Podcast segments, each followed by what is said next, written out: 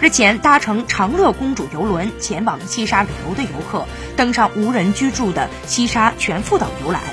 全富岛位于中国西沙群岛永乐群岛，面积大约零点零二平方公里，全岛都被细软的细沙覆盖。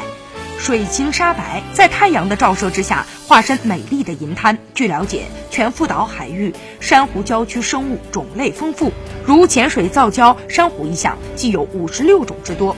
周边海域水产丰富，很早就是中国渔民的渔场。